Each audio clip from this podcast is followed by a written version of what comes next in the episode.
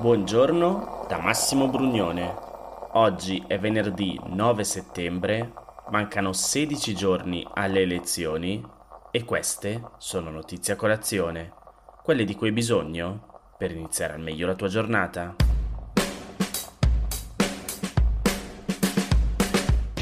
Prima di iniziare con le notizie di oggi vi chiedo scusa per l'assenza della puntata di ieri. Per un imprevisto dell'ultimo minuto non sono riuscito a registrare la puntata, spero mi perdonerete.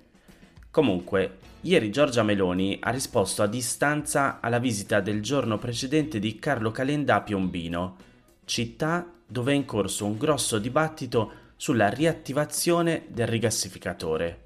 Sentiamola. Col sindaco di, Piombino, guardi, ci parliamo quasi ogni giorno, nel senso è una questione che io seguo da mesi eh, e ovviamente comprendo benissimo la posizione eh, del sindaco, eh, ho con lui eh, eh, spiegato varie volte e lui è, insomma, capisce bene la posizione che stiamo portando avanti, è una posizione di condivisione Piombino ha effettivamente dei problemi come città, perché è stata una città che ha già pagato e che quando dovevano arrivare le compensazioni da parte dello Stato nazionale non ha visto quelle compensazioni. Oggi ragionevolmente è una città che si trova in difficoltà. Dopodiché io e il sindaco di Piombino capiamo benissimo che i rigassificatori in Italia servono e che servono il prima possibile. Quindi qual è la soluzione di questo problema? Io ho trovato, diciamo, secondo me la sintesi giusta è noi abbiamo l'obbligo di verificare se negli stessi tempi, quindi senza allungare i tempi, possa esistere una sede più adeguata di quella di Piombino per non far ricadere tutti i sacrifici sulla stessa città.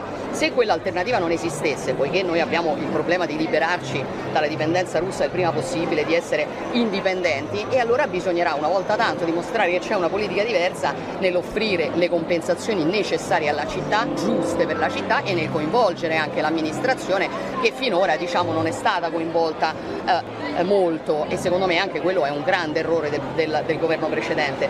Quindi siamo in piena sintonia e ovviamente è normale che il sindaco di Piombino faccia tutto quello che può, come sempre fanno gli amministratori Fratelli d'Italia, per il bene della città che amministra. A Piombino, come dicevo, Carlo Calenda ci è andato di persona e si è anche confrontato direttamente con i cittadini contrari al rigassificatore e rilasciando poi le sue dichiarazioni in una conferenza stampa. Quanti Ma lo sa noi dove abitiamo? Io Posso abito a un cosa? chilometro da qui, dalla Posso banchina, perché a Livorno è a 20 metri, a 20 chilometri dalla costa. È la, è la, sola situazione in cui c'è un rigassificatore dentro un porto. È, è la sola situazione al mondo in cui volete mettere così. Il rigassificatore c'è nel porto di Barcellona. Non diciamo Ma lei pensa che il porto di Barcellona sia uguale a questo? No, c'è molta Ma l'ha visto vicina. lei il porto di Barcellona? Sì, c'è molta più gente vicina. Ma lei sta scherzando? No, non sto Ma lei sta scherzando? Lei Qui c'è una sola entrata per il porto. Ci sono 8.000 imbarcazioni che trafficano questo porto. C'è una sola via di uscita. Abbiamo una sola strada di accesso per Piombino. Non c'è un piano di evacuazione previsto da SNAM. Non ci sono garanzie da parte delle istituzioni. Vogliamo il rispetto della legge Seveso 3, vogliamo il rispetto e la valutazione di impatto ambientale. Io sono qui perché c'è una città che è chiarissimo che è una città ferita da tantissime vicende industriali e soprattutto post-industriali. E tuttavia c'è un dato, c'è un dato che noi siamo fuori rispetto alle forniture di 5 miliardi di metri cubi di gas e che da qui a marzo, e quei 5 miliardi sono la nave di rigassificazione che può venire solo a Piombino, perché Piombino ha il pescaggio ma anche la vicinanza rispetto alla connessione SNAM. L'aggancio qui ha un chilometro solo di tubo sottomarino, mentre per esempio Ravenna è, non si può fare dentro al porto, cioè qui paradossalmente voi avete una darsena che è perfetta per accogliere quella nave e quindi è l'unico posto dove si può fare in tempi brevi. Ma non è l'unico posto in Italia. A Ravenna, per esempio, Ravenna la sta chiedendo la nave di rigassificazione. Perché? Perché lì c'è un distretto sul gas che sa perfettamente quanto vale fare quel lavoro lì. Calenda, come sappiamo, è allineato alla cosiddetta agenda Draghi, che sul rigassificatore di Piombino si era espresso molto chiaramente. Dobbiamo accelerare l'installazione dei rigassificatori a Piombino e a Ravenna. Non è possibile affermare di volere la sicurezza energetica degli italiani e poi allo stesso tempo protestare contro questa infrastruttura. Si tratta di impianti sicuri, essenziali per il nostro fabbisogno energetico, per la tenuta del nostro tessuto produttivo. In particolare dobbiamo ultimare l'installazione del rigassificatore di Piombino entro la prossima primavera. È una questione di sicurezza nazionale. Fratelli d'Italia ha dei grossi problemi nel tenere la propria posizione. Il sindaco è contro, mentre Meloni, l'avete sentita, cerca di non dargli contro, ma sa che è strategicamente necessario utilizzare quel rigassificatore. Ma cos'è un rigassificatore? E perché è così strategico? La Nazione ha intervistato il professor Bruno Facchini, docente di Sistemi per l'Energia e l'Ambiente nel Dipartimento di Ingegneria Industriale dell'Università di Firenze e gli chiede di spiegare come funziona. Il principio di per sé è semplice, risponde il professore, ma certo l'impianto è complesso. Intanto partiamo col dire che il metano arriva via nave in forma liquida, il metano, se lo compriamo a temperatura ambiente, non si liquefà come il GPL. Per vederlo liquefatto deve scendere a meno 162 gradi, quindi a una temperatura estremamente bassa che si ottiene attraverso una serie di processi tipici delle macchine frigorifere. Una volta che il liquido viene prelevato dalla nave metaniera, nel rigassificatore il gas viene innalzato di pressione e riscaldato fino a farlo bollire. Per questo viene fatto appunto passare in giganteschi scambiatori posti in mare. I rigassificatori sono questo, degli impianti che scambiano calore e l'acqua del mare ha grande capacità di fare questo. È lì che il gas sottrae calore al mare e si trasforma in stato gassoso. A quel punto il gas viene immesso nella rete di distribuzione. Insomma, dal punto di vista funzionale è tutto piuttosto semplice dice il professore. Ma quali sono le alternative? chiede la nazione. La soluzione offshore, come a Livorno, sarebbe migliore. Offshore vuol dire lontano, in mezzo al mare, ma servirebbe molto più tempo. Purtroppo, dice sempre il professor Facchini, siamo di fronte a un'emergenza nazionale non più rinviabile. Se la politica avesse fatto scelte più lungimiranti, non ci saremmo trovati così alle strette a dover decidere di mettere un rigassificatore vicino a un paese. Non ne potremmo neanche fare mille piccoli, sarebbe troppo costoso. Pertanto tutto sta nel valutare e minimizzare i rischi, come del resto facciamo in tutte le nostre azioni quotidiane, dalle più piccole alle più grandi. Nessuno di noi metterebbe mai la cintura quando è seduto sul divano, ma quando entriamo in macchina è obbligatoria. Volare? Certo che è rischioso, ma anche in quel caso lo facciamo senza problemi perché, appunto, sono stati minimizzati i rischi. Lo stesso discorso, dice il professore, va fatto per il rigassificatore.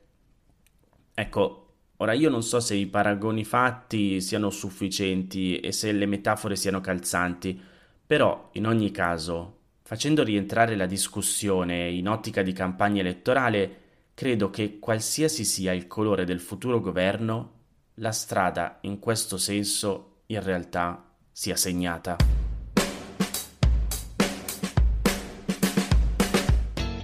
La regina dei due secoli. È con questo titolo che il Corriere della Sera di oggi apre la sua prima pagina e ovviamente sempre oggi trovate articoli su articoli in ricordo di Sua Maestà Regina Elisabetta e di spiegazione dell'operazione London Bridge, cioè le procedure già ovviamente pronte per quando sarebbe arrivato questo triste momento, dicevo, le trovate su tutti i giornali, siti di news fin da ieri nel tardo pomeriggio e insomma, se volete informarvi su questi argomenti li trovate dove volete.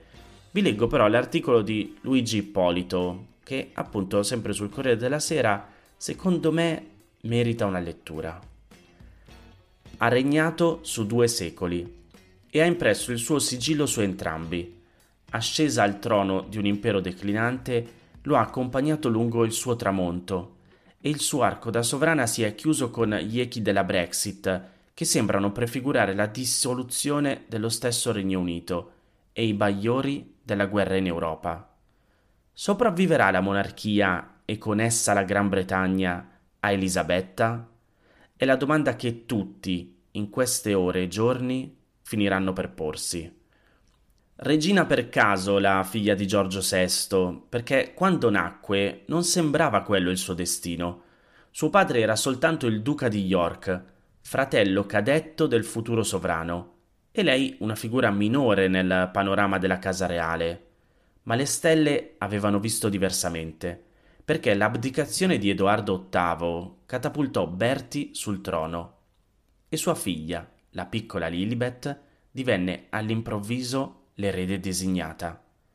Il regno e il sangue, la corona e la famiglia. Fin dall'inizio è stato questo l'intreccio e la tensione che ha dominato e determinato la vita di Elisabetta. Uno scandalo matrimoniale, le nozze perseguite da re Edoardo con la divorziata americana Wallis Simpson, la proiettarono verso il trono e rotture simili hanno attraversato il suo regno fino ai giorni nostri, costringendo ogni volta Elisabetta a scegliere fra gli affetti e l'istituzione, laddove è sempre quest'ultima a prevalere con le tragedie che l'accompagnano.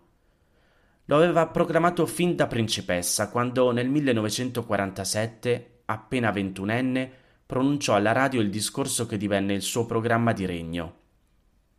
Dichiaro di fronte a voi che la mia intera vita, che sia lunga o breve, sarà dedicata al vostro servizio e al servizio della nostra grande famiglia imperiale. Un impegno cui è rimasta fedele sino alla fine, e che ha interpretato seguendo il dettato costituzionale che le era stato impartito fin da ragazza, la divisione degli ambiti, delineata nell'Ottocento da Walter Buckenhall fra il dignified e l'efficient, ossia fra la corona, la tradizione riverita, e il governo, l'azione quotidiana. Quindi la monarchia, incarnata da Elisabetta come chiave di volta del sistema, l'architrave su cui si regge l'equilibrio del paese, un equilibrio che richiede di non spostarne mai il peso da un lato, e dunque Elisabetta ha attraversato la storia senza mai prendervi parte, senza mai assumere posizione. In un certo senso, senza mai dire niente. Hanno provato più volte a strattonarla, soprattutto negli ultimi tempi, i più agitati della Gran Bretagna contemporanea, come quando hanno preteso che fosse a favore della Brexit, o al contrario che il copricapo blu stellato indossato in Parlamento fosse un messaggio filo-europeo, come quando il premier David Cameron ha provato ad arruolarla nel referendum contro l'indipendenza della Scozia, o Boris Johnson che l'ha invischiata nella disputa sullo scioglimento del Parlamento.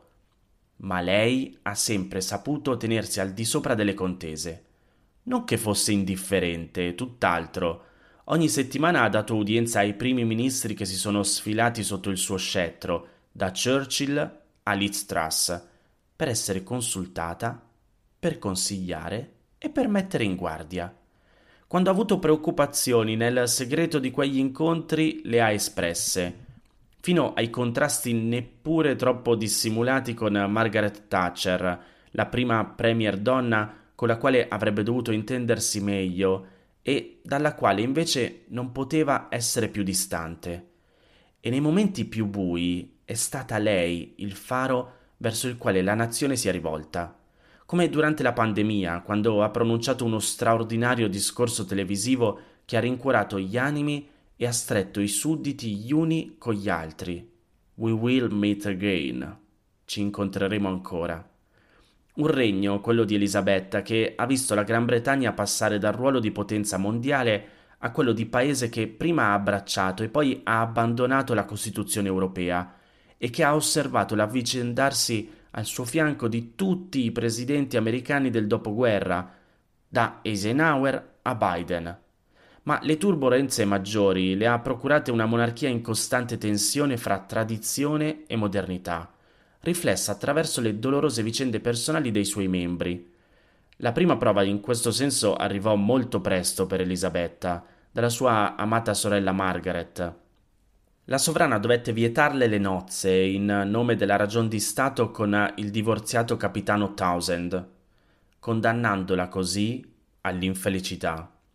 Un copione che si è ripetuto con Diana, portata come un agnello sacrificale alle nozze con Carlo e abbandonata poi alla sua deriva.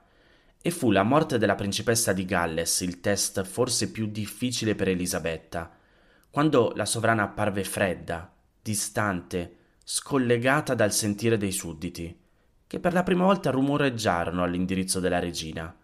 Lei comprese, capì che doveva cambiare, parlò alla nazione e piegò il capo al passaggio del feretro della sventurata. Ma i dolori familiari non hanno cessato di riproporsi.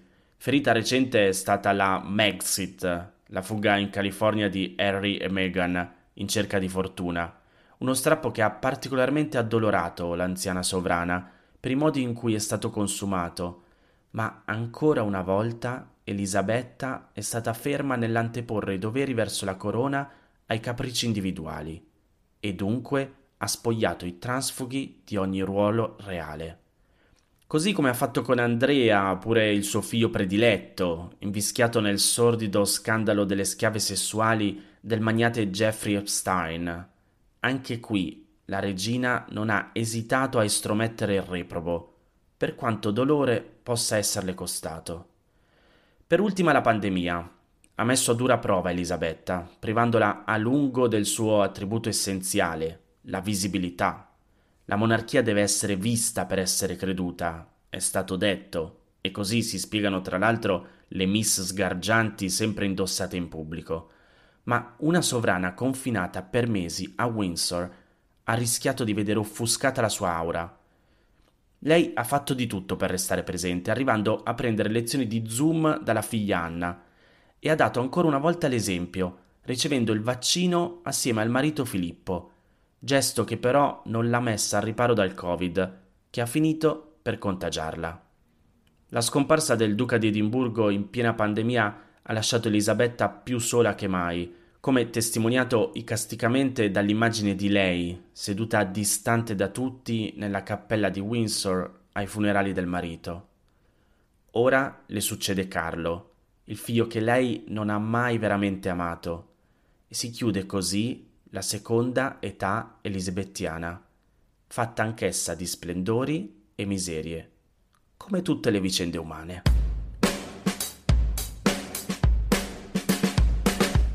Prima la pandemia, poi, dopo decenni, la guerra in Europa e infine la crisi alimentare sono molteplici le sfide che l'Europa dovrà affrontare nel prossimo futuro e a metterne le conseguenze tutte in ordine è il rapporto stilato dall'Ufficio Studi dell'Associazione Nazionale Cooperative di Consumatori COP nel rapporto COP 2022 Consumi e stili di vita degli italiani di oggi e di domani e analizzato da Emma Bonotti su Milano Finanza.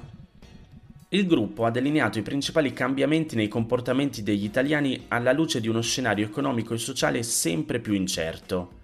Secondo gli esperti, all'orizzonte si profila un mondo sempre più pericoloso, dove i valori della democrazia non sono più dati per scontati. Basti pensare che il 40% del PIL mondiale è generato in paesi non liberi e l'emergenza alimentare mette a rischio una fetta sempre maggiore della popolazione mondiale. Secondo le stime della Banca Mondiale, l'aumento di un punto percentuale dei prezzi alimentari porta 10 milioni di persone sotto la soglia della povertà estrema. E a tal proposito, la guerra in Ucraina, che come abbiamo imparato è lo storico granaio d'Europa, ha riportato l'attenzione dei leader sui beni agricoli. La produzione di cereali rappresenta la spina dorsale del settore agricolo ucraino e si concentra nella parte orientale del paese, dove la guerra sta provocando i danni maggiori. Assieme alla Russia, i due rappresentano il 30% delle esportazioni globali di grano, dirette principalmente verso l'Africa, l'Asia e il resto dell'Europa. Ora, questo vuol dire che con i prezzi dei cereali alle stelle, gli effetti peggiori saranno percepiti dal 35% della popolazione mondiale, per cui il grano rappresenta il primo bene di consumo. Ma Cosa pensano gli italiani di questa situazione? Da un'indagine effettuata nella terza settimana di agosto, COP ha rilevato che l'Italia sembra essersi lasciata alle spalle i sentimenti negativi legati alla pandemia. Ma ciò nonostante, gli italiani hanno assunto un atteggiamento di allerta, attendendosi dal mondo esterno, leggo tra virgolette, più pericoli che opportunità. In cima alla lista delle priorità rimane indiscusso l'interesse per l'ambiente e per i cambiamenti climatici il 51% degli intervistati dichiara di volersi attivare per la tutela del pianeta. E inoltre a preoccupare i cittadini sono le turbulenze economiche quanto quelle politiche. E qui c'è un dato che proprio non mi aspettavo. Secondo lo stesso sondaggio effettuato da COP, nella terza settimana di agosto l'80% degli italiani si recherà alle urne il 25 aprile per votare. Un altro sentimento che aleggia negli animi degli italiani è il malessere per l'attuale situazione economica. Questo perché praticamente lavorare non è più sufficiente per vivere. Secondo i dati dell'ufficio studi di COP, in Italia gli stipendi medi sono paragonabili a quelli spagnoli, dove però il costo della vita è molto più basso. Il costo della vita italiano è invece equiparabile più al dato registrato in Germania, dove però i salari sono quasi il 33% più alti. Ad agosto l'indice preliminare dei prezzi al consumo è salito dell'8,4% rispetto all'anno scorso, un dato che secondo l'Istat non si registrava da dicembre del 1985, quando fu pari all'8,8%. Inoltre in Italia l'inflazione sembra punire maggiormente chi vive da solo, Nell'articolo di Emma Bonotti su Milano Finanza c'è un'infografica che riporta i dati di COP secondo cui il caro vita sta infliggendo una perdita media annua del potere d'acquisto di circa 1700 euro alle persone che vivono da sole, contro i 1050 pro capite per le famiglie composte da un solo genitore e i 1200 euro per coloro che vivono in una coppia senza figli. La perdita del potere di acquisto tocca un minimo di 450 euro pro capite per le coppie con tre o più figli. In pratica l'inflazione sta colpendo maggiormente chi vive da solo rispetto a nuclei familiari composti da più persone. E ora la domanda, ma c'è un'uscita d'emergenza? Sembra che gli italiani si stiano preparando ad affrontare il peggio, puntando sulla riduzione delle spese superflue, rinviando gli acquisti a tempi migliori e riducendo le occasioni di svago come viaggi e intrattenimento. Ora, se questo comportamento sarà sufficiente, lo decreterà solo il tempo. Sta di fatto che di sicuro quel che dicono i dati è che la nostra identità rimane forte, anche in stato di crisi.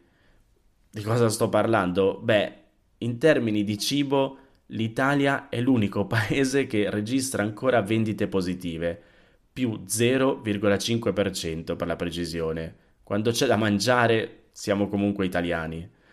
C'è da dire che il caro vita nel settore alimentare corre meno che in altri stati, come in Germania dove il dato si è avvicinato al 14%, ma il carrello della spesa è diventato comunque più costoso.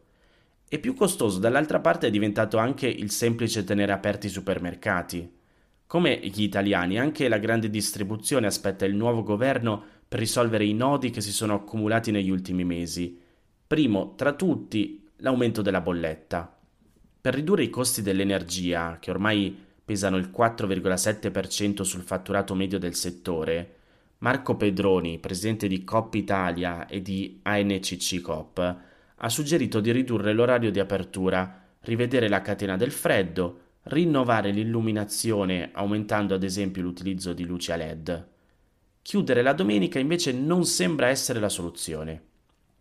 Ai clienti viene meno un servizio, mentre per il negozio, dice il presidente di Coppa Italia, non si tratta di un taglio eccessivo dei costi.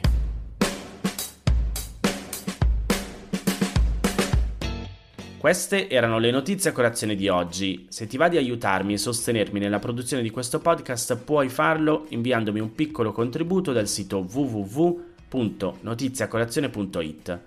Se ti sei perso alcune notizie puoi andare indietro e ascoltare anche quelle dei giorni scorsi. E se lo ritieni utile, puoi condividere questo podcast inviandolo a qualche amico. È disponibile su tutte le piattaforme audio. Ricordati che se vuoi puoi iscriverti al canale Telegram di Notizia Colazione per riceverle tutte le mattine direttamente sul tuo smartphone. Oppure mandami il tuo numero di telefono alla email notiziacolazione.gmail.com per riceverle via Whatsapp. Ti aspetto lunedì per iniziare insieme una nuova giornata. Un saluto da Massimo Brugnone.